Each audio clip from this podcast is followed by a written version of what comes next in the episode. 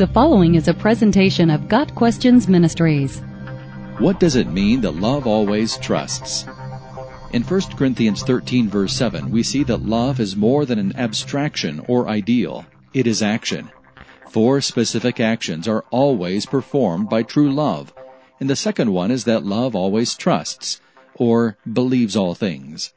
First, we should understand what this description of love does not mean. The fact that love believes all things does not make a loving person a dupe. Neither does it mean that love is naive, undiscerning, or credulous. We're not talking about gullibility here, and a foolish lack of skepticism is not part of love. The Greek word translated as believes is a form of a verb which means to believe, place faith in, or trust. The word is a common one, used 248 times in the New Testament. Many times this word is found in contexts in which belief is an expression of love. Those who love will always believe in the other person. There is no second guessing or questioning of whether the person should be loved. Love is simply given. It is unconditional. The loved one does not need to perform anything or achieve a certain goal in order to be loved.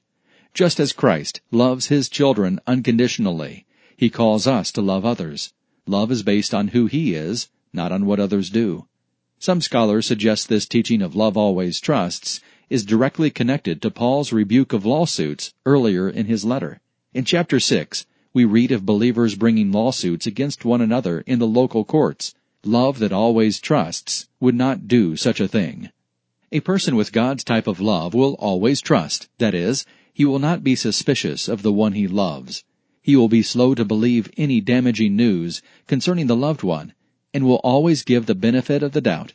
Whatever the situation, love is ready to trust. To trust someone means that you are ever ready to believe the best of him or her. The loved one may have a checkered past or be in some other way undeserving of trust, yet true love is able to look past that and meet the need of the individual. Mistrust, caginess, and suspicion are at odds with godly love. If brothers and sisters in Christ would believe in one another, setting suspicion aside and extending unconditional love, what a difference it would make in the church. When our focus is on Christ, we can show His love to meet the needs of others. The final verse of 1 Corinthians 13 lists three things that will always remain faith, hope, and love. The Christian never need be without these gifts. His nature is to believe and to love. Got Questions Ministry seeks to glorify the Lord Jesus Christ by providing biblical answers to today's questions. Online at GotQuestions.org.